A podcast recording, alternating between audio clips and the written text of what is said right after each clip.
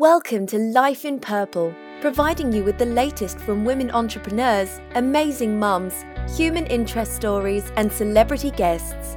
Your host, Laura Spragg, discusses women's topics such as success, empowerment, perseverance, lifestyle, and much more.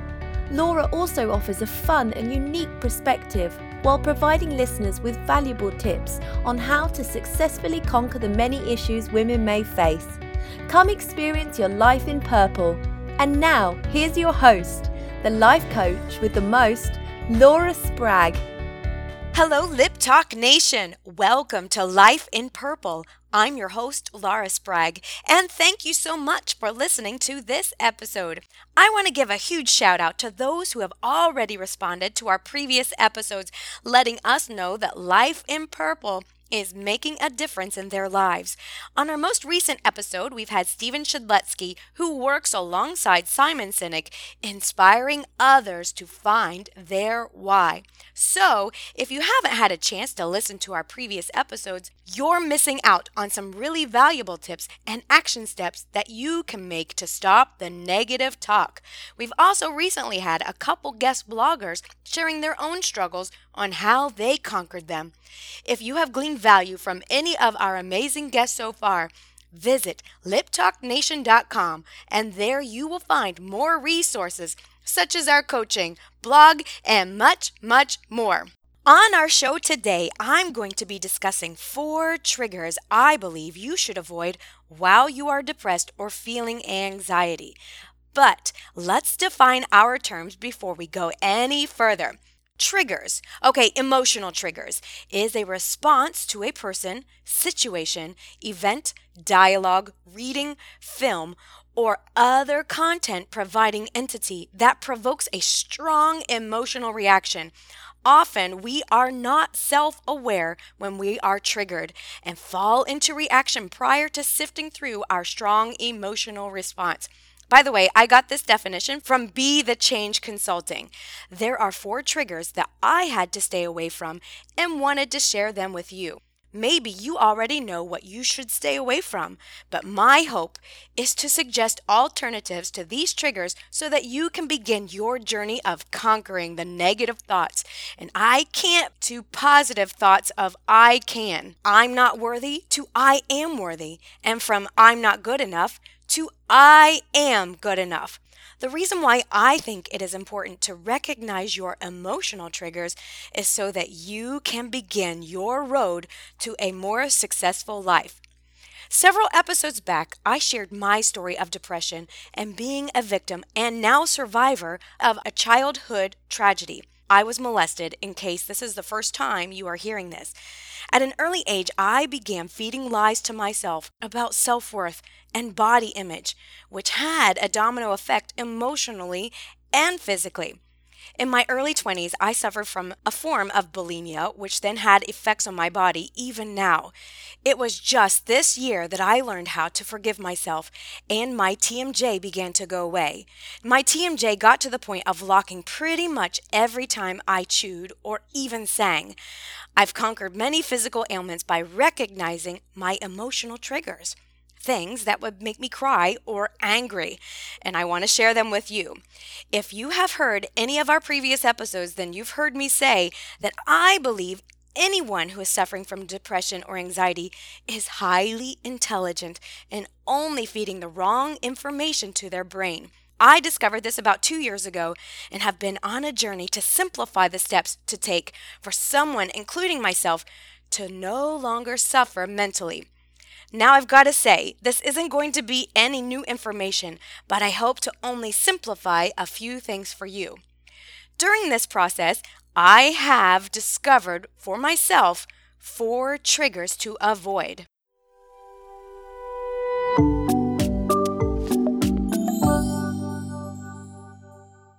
The very first trigger I needed to avoid is I had to stop watching the news and political debates. Now, this includes listening to them as well. I realized that there was no benefit to me feeding my brain with this information. There was no resolution, and I would dwell on the negative things happening around my community and in the world. There is a domino effect that happens when you begin to have negative thoughts. First, you think it, then you feel it, then you become it, and then you act upon it, which drips down on your friends and family, including your children. There is actually a sad hormone called prolactin, which women tend to have more in their bodies than men. Go figure, right? Well, there is a reason for it. Women are nurturers. We were created to feel things and to empathize and sympathize. Feelings are a gift, right? We need to learn how to use them, not dwell on them. Men, I'm talking to you as well. None of us are prone from being depressed. Yes, it is a real thing. So, what I did instead of watching the news and political debates is I did some research and I found that I could look at my favorite baby animal or watch a video of my favorite baby animal and my body would automatically produce the feel good hormone, which is called oxytocin.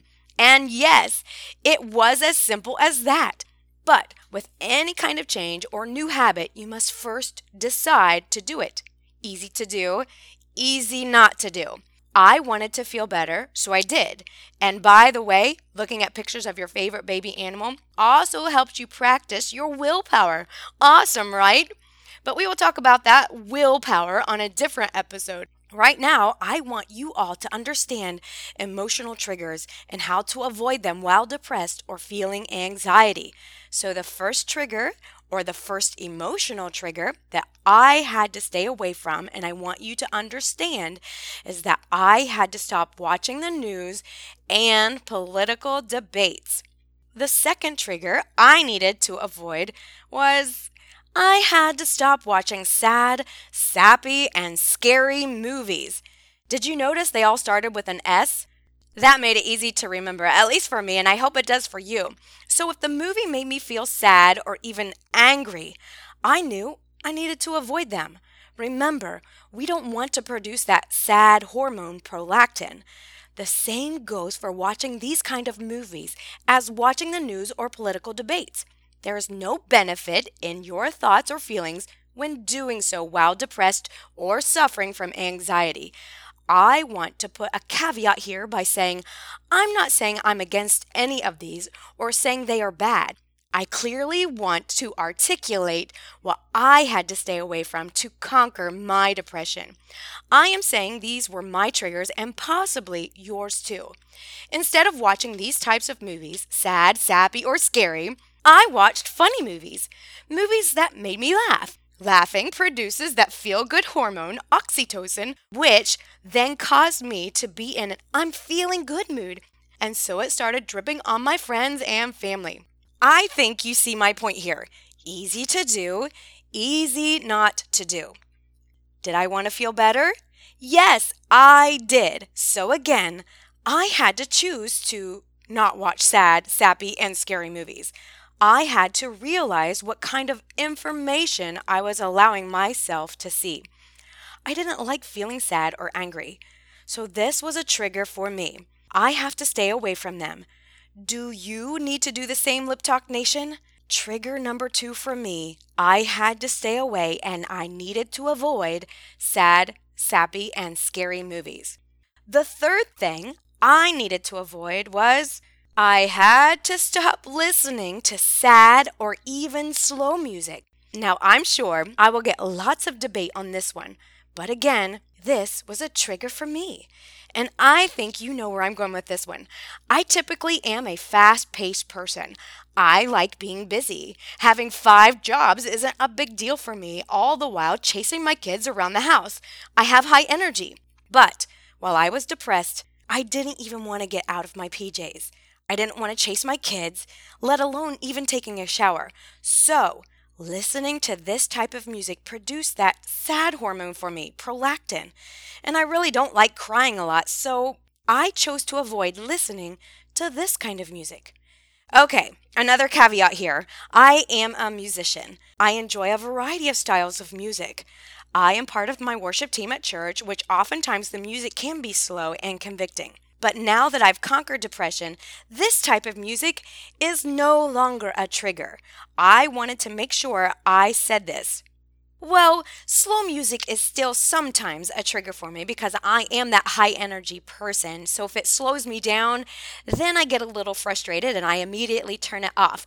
But what I did to replace sad and even slow music for a while was to listen to music that made me feel happy, which includes music full of God's promises, which includes a song like We Are the Free, which includes a song We Won't Be Shaken, which can be a form of affirmations, which also produces once again that feel good hormone oxytocin. Oftentimes, people will tell me their favorite movie, song, or ask me about the news when I know they are suffering with depression and anxiety their favorite song or movie would clearly be about something sad. And the news, well, I think you know where I'm going with this one. But I sometimes would ask them why they like that song or movie. And their answer is because it made me cry. But what they don't realize is that negativity is an addiction. If you are depressed, you automatically find the negative in things. Lip Talk Nation, you've got to know your triggers. You've got to know your emotional triggers. If you are sad, then it is a must to stay away from sad things. This includes every aspect of your life. If you want to conquer the negative talk in your head, you need to feed your brain with positive information. So, not only did I have to stop watching the news and political debates, sad, sappy, and scary movies, and stop listening to sad and slow music, but I also needed to, wait for it, I had to stop complaining, which is that fourth trigger. I needed to avoid complaining. I really had to take a step back and reflect about what was coming out of my mouth. Remember, input in and it certainly comes out. I found myself complaining about aches and pains, the weather, the kids, and my circumstances. Well, I was complaining too much. I realized it had a domino effect, which produced that prolactin and that sad hormone. My kids and husband and family was picking up on it. I was addicted to complaining. Lip Talk Nation, are you addicted to complaining? It's a difficult thing to stop.